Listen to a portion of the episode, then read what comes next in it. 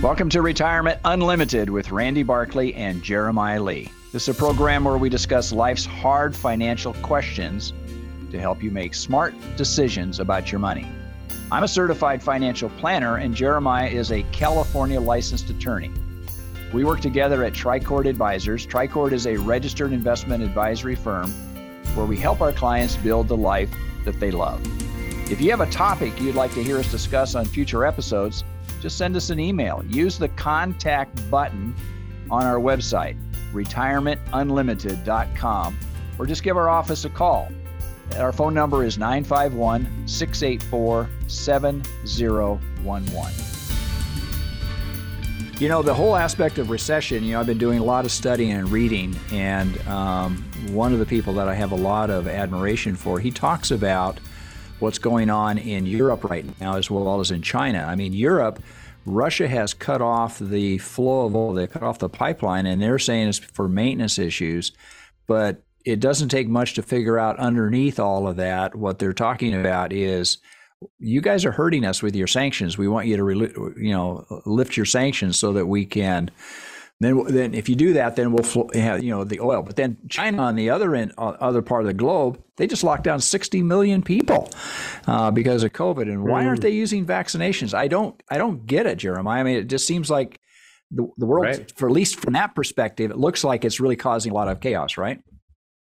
Yeah, the, the world is um, they're not going nuts. That's too much to say, but but there's a lot of um, self-inflicted and neighbor-inflicted pain right. that we're having to deal with on top of you know the, the economic situation situation we've been in.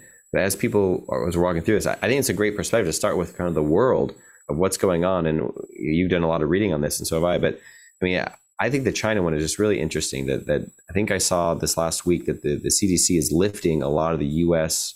regulations. Right. The big one being the six feet six feet um, separation, and you compare that to China, who is doing another lockdown. Like I think they said this last week, sixty million were locked down um, it, it's just interesting of, of, whether or not there's the best policy or the best way to do it. I'm not sure, but China has a lot of self-inflicted pain that, that is reverberating throughout the whole world. Right. You're listening to uh, Randy Barkley. I'm Randy Barkley, and that's Jeremiah Lee, and we're with Tricord Advisors. Uh, I'm a certified financial planner as well as Jeremiah is. Jeremiah also holds the distinction of being an attorney and he helps our clients with some legal issues like estate planning and contractual law, business sale, and succession and such. We're here to help you make smart decisions about your money. And when the sailing is smooth, everything is fine, but we're in turbulent waters right now. We've kind of entered sometimes politically and economically where people are, are a little bit more agitated, a little bit more concerned about the future. On a global perspective, let's let's give you some information that I think is really important for you to get a hold of.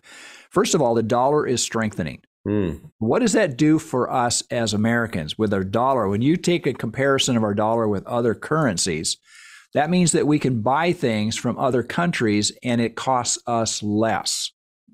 Now, we've also got quantitative tightening. In other words, the Treasury is not renewing and it it's rolling off at about $95 billion a month. Mm. A lot of times that would cause more credit issues. In other words, liquidity. But what's interesting is that foreign dollars are coming in. They're coming in at the rate of equal to or greater than that $95 billion. So, what does that do? That puts liquidity back in the system. And that foreign dollars, they're not buying, they're not just letting it sit in the bank. They're buying bonds, they're buying treasuries, they're also buying stocks. The other thing that's positive for the US is that we are energy independent. We are not um, we are not dependent upon some foreign nation to be able to provide our supply of energy. The other thing, you know, uh, we just heard that Saudi Arabia this last week cut back their production. It was really a slap in the face to Biden. Biden went over there specifically to meet with Saudi Arabia and asked them to increase their production, not decrease. And what did they do? They cut back 100,000 hmm. barrels a day in oil. Now, a side note, most people don't realize this, but U.S. drivers we have cut back our use of gasoline by almost 600,000 gallons a day because we're just driving less and we made adjustments. So that cutback by Saudi Arabia really has no impact. The higher gasoline prices have had more of an impact than they can have on us right now. So, from a global perspective, yeah, we got problems in, in the world, but in the United States, you know, the the the census right now is that we're not going to move into a general recession, but we're going to have what is referred to as a rolling recession. In other words, different sectors of the economy are going to be affected differently over time. And as things kind of settle out, for example, right now the we look at the real estate um, construction. Single family residences are starting to kind of slow down so it's having an impact on that. But on multifamily it's actually it's not only doing well but it's actually speeding up. So we're seeing we're seeing some seesaw effects here based upon the different segments of the society yeah, are we? Yeah, I, I, really like the, the funnel you have there of talking about the the, the global, you know, the, this large piece and how that relates back to where we are, where we are today. And the the interesting part that I see in all this is in, automatically as, as you're talking, I'm hearing, okay, well, is that good for us? Is that is that bad for us? You know, you said the the dollar's strong. Well, that that's great for us as consumers. But I think of small businesses that need to buy things or they need to sell things overseas. That becomes more expensive for exports. Right. And I, I think where you're getting down to, and I, right. I think that's a great funnel of saying it, it, it changes a little bit of who's going to be a winner, who's going to be a loser. And it's not just a small businesses or biz, big businesses. I mean, I think your comment that it, it's kind of rolling. It's it's kind of sector by sector, and we're having you know some issues. Right. We're also going to see some real strength as well as some real struggle, depending what part of the uh, economy you're in.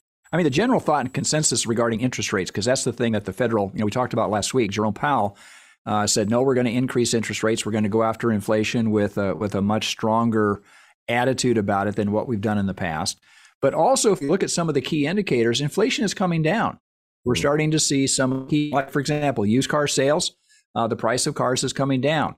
Uh, if you look at lumber prices, some of the food products, all these things are coming down. So we're starting to see a general decline. Some of that has to do with the fact that we have a strong dollar. We're able to buy things and it costs us less because of the strength of our economy versus our trading partners. Mm-hmm.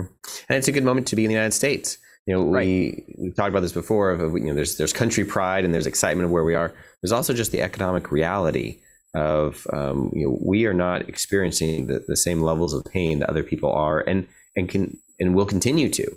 You know, we in Southern California were upset when our gas prices went over six uh, dollars a gallon, and that was difficult for a lot of people. But I also acknowledge, you know, some of the places in the world they're dealing with much more significant uh, results from where we're at. And um, I, the comment you made, I think, is really meaningful of the experience we have of you know there are small businesses that are really really struggling.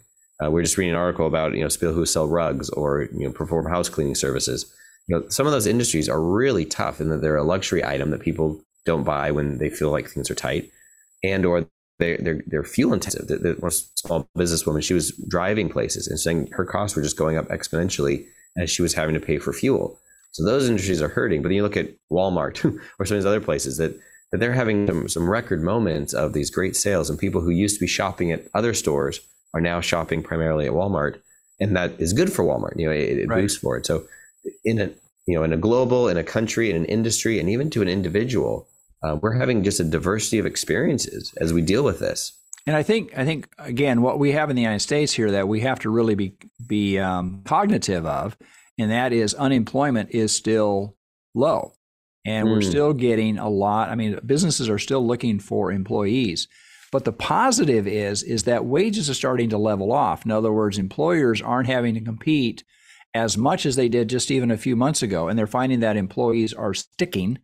They're they're they're staying in their job, and they're not they're not as mobile. I guess is the best way to say that. It's hard for an employer to hire somebody and then people don't even show up. Well, we're, we're hearing less and less of those kinds of uh, of issues and circumstances with uh, in, with companies now, right? Yeah, which is a great step forward, right? I mean, hiring was right. really, tough, um, you know, six months ago, and the more people I'm hearing that they they found people, they found the people they needed. It's not perfect, right. it's not great. They're still you know dealing with some shortages, but generally they found the key spots they needed. And a part of it also is just the the I think the American ingenuity, but I mean the world ingenuity, human ingenuity, but um, of, of, people shifting. There's a number of folks who would never have had online employees, and now they have stepped to that. They they've brought people in that are remote right. workers and found great resources. I mean, even just you know, anecdotally for myself, you know, our company probably four years ago would not have had remote workers, whereas now we have folks that that do work remote on a regular basis. My sister even uh, it, it would have been it would have been it would have been a yeah it would have been very hard for me to uh, agree with that that whole concept four years ago. Now I'm much more. Um, I, I accept it because that's just the way it is right now. Yep, and, and the talent pool that we have access to is useful and and that's something that we didn't have before. Right. And I'm starting to say my, my sister is just has a job now that she's completely remote, and that's a new dynamic, you know, for her. And it's a great job and it's a great future, but it, it allows some freedom that, that didn't exist a few years ago. And I think small employers are dealing with that. They're finding new ways um, to be ingenuitive and to fill the needs they have. And it, hopefully, it gives us a, a strong society and a stronger community on the on the back end. Yeah, and I think the kind of jobs, I think kind I mean we we want to kind of focus on how the economy is affecting different kinds of companies. And there are companies, particularly small businesses that that were created because of COVID, and they they developed a product that they could sell over the internet or as a service base or as kind of a ancillary product that that was really good. I mean, I mean a prime example, much larger situation like Peloton. Peloton you know everybody was mm. locked down they wanted to get these these bikes these stationary bikes in but now that covid has has is not as severe as it was people don't feel like they have to be isolated and locked up in their home well peloton sales have just fallen off they've plummeted because people say no i want to be outside i want to be inside but this is going on a much smaller scale this is going to a lot of companies that develop products and all of a sudden as we move into this 2022, as we mature into this year, it's really hurting these small businesses because they're providing a product that isn't need based. It is a want based, right? Consumer discretionary. Right.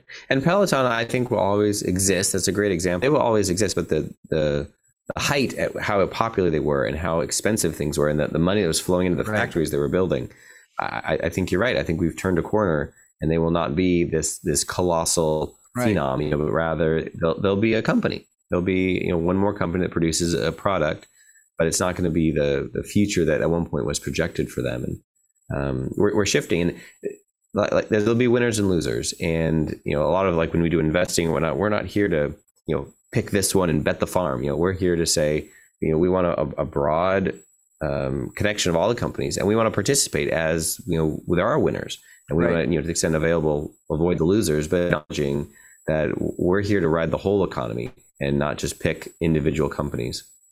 I think that what we want to do is have a little bit more conversation about how this breaks down to people that are entering into retirement. If this is a, if you've just entered into retirement mm. or you're just approaching it, so when we come back, uh, Jeremiah and I want to talk more about how do you, how do you take money out? How do you invest your money? How do you do some things so that you secure your future because this is just a moment in time. And for most of our clients, it's going to be a 20 or 30 year um, timeline as far as receiving income from their retirement accounts. So when we come back, we're going to spend a little bit more time digging down into retirement aspects. So again, um, come on back. You know, retirement is supposed to be a secure time. Are you secure? Do you and your loved ones have the information needed to make the right decisions about retirement? You need counsel, not another salesperson, an advisor that looks out for your interest more than theirs. This is Dennis Prager, and I'd like you to call Randy Barkley, a certified financial planner who's been serving the Inland Empire for over 26 years. He's a retirement specialist who works for you on all the important and often confusing things that determine how comfortable you are in retirement. Call Randy Barkley for a free consultation and learn for yourself what I've learned. He can be trusted. Randy Barkley, 888 627 8371. 888 627 8371. Or visit me, Randy Barkley, at retirementunlimited.com. Advisory services offered through Tricord Advisors Incorporated, a registered investment advisor, clearing through TD Ameritrade member FINRA SIPC MSRB. AM 590. The answer. Welcome back. This is uh, Jeremiah Lee and Randy Barkley, and we're going to be talking in this particular segment. We're going to be talking about how do you retire in a in a very volatile stock market time. I mean, this is a, this is a time when people just stepping into retirement or have been in it for just a little bit, and all of a sudden you see all this volatility. And what do you do, right, Jeremiah? Yeah, what do you do? Well, and, and this is, I think, pertinent for a lot of people because retirement, you can flex it by a couple years, right? There's there's some people who retired early because right. of COVID items. There's some people who will keep working a, a couple years. But for the majority of folks, you know, within a couple year time window, that's your retirement period. And if you walk into that retirement period um, and the, the economy's down, you have some choices. The hardest, and this is kind of what we're talking about, is when you make the decision to retire. You do it. You say, "Yep, this is a good moment." You retire, and then the economy tanks. You know, and and and what was this nest egg that you say you had, you know, six hundred thousand dollars, you know, million dollars in a nest egg, and said, "This is going to get me through." You did the math, you figured it all out, and then all of a sudden, the economy tanks, and that number is shrinking, and at the same time, you're having to take out money to to live. And that that's the dynamic that is the scariest for most retired folks. Right. And i think again looking back at it every household is different. You know we we deal a lot with this with clients and we have a lot of clients who are just entering into retirement. So we try to fix period of time or set aside enough money so they have a cushion to go into that early stages of retirement but there are some things that happen within the market, like what we've had over this last year or so, that that people are very fearful of. Are they going to run out of money? And the issue is, there's the first thing we want to tell people: don't panic. Yeah. Don't make drastic changes and decisions.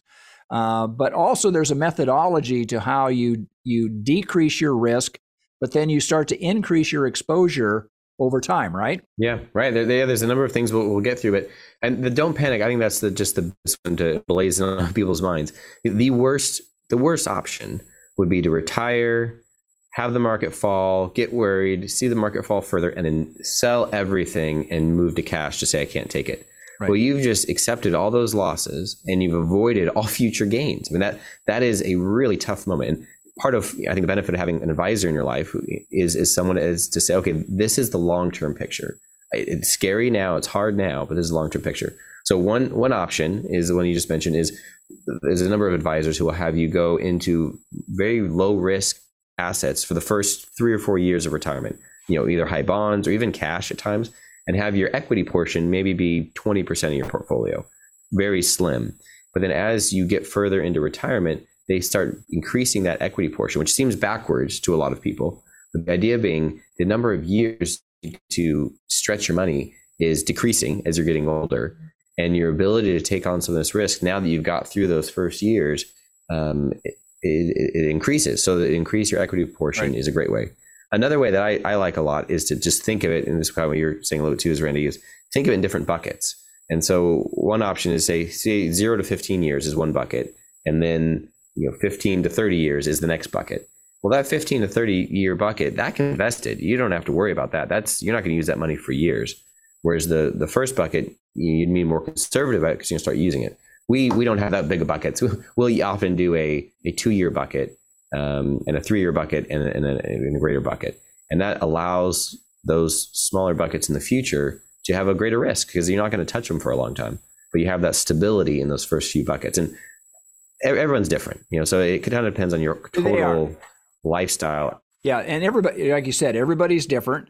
What what I have found a lot, and this is something that is very common, and I I, I think it's a really strong common denominator denominator is that when you step into retirement, you don't have any installment debt remaining. So if it's possible, mm. you know, I look we look at a lot of different scenarios and case studies and we find that people that carry a mortgage into retirement, it creates more instability in their cash flow because that that requirement, their house is not paid for, therefore they have to continue to make that house payment. The other one too, which we can talk more about, but that is you delay your in other words, work long enough and you delay your social security benefits to a older age. If you can go all the way to age 70, albeit great. But a lot of people say start pulling that Social Security benefit too early, and they end up se- accepting a much larger payout for the rest of their life. Mm.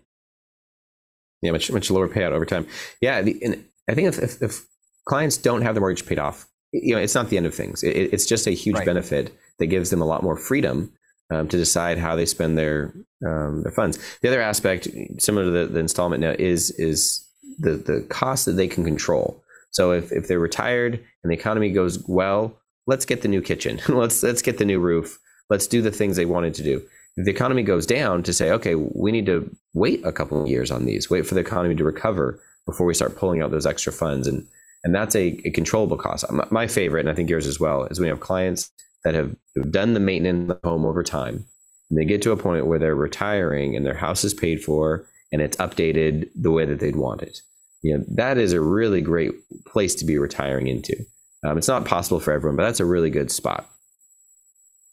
Yeah, I mean, right now we're working with a client who wants to retire, and there's 11 years difference between him and his and his spouse, and uh, he's at full retirement age. That means he can receive the full benefit from Social Security, but the medical cost for his wife after he steps into retirement mm. is a real expense that they have to deal with.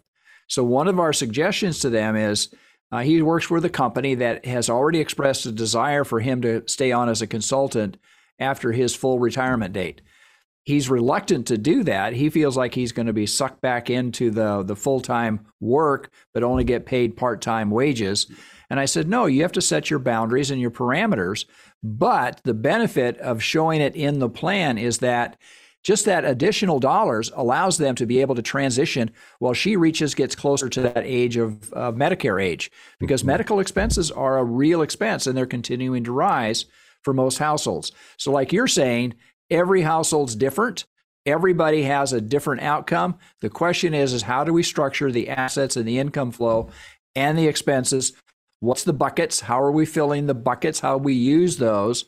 That that has a big um, you know, it's the leverage that you want to your advantage as you step into retirement, isn't it? Yeah.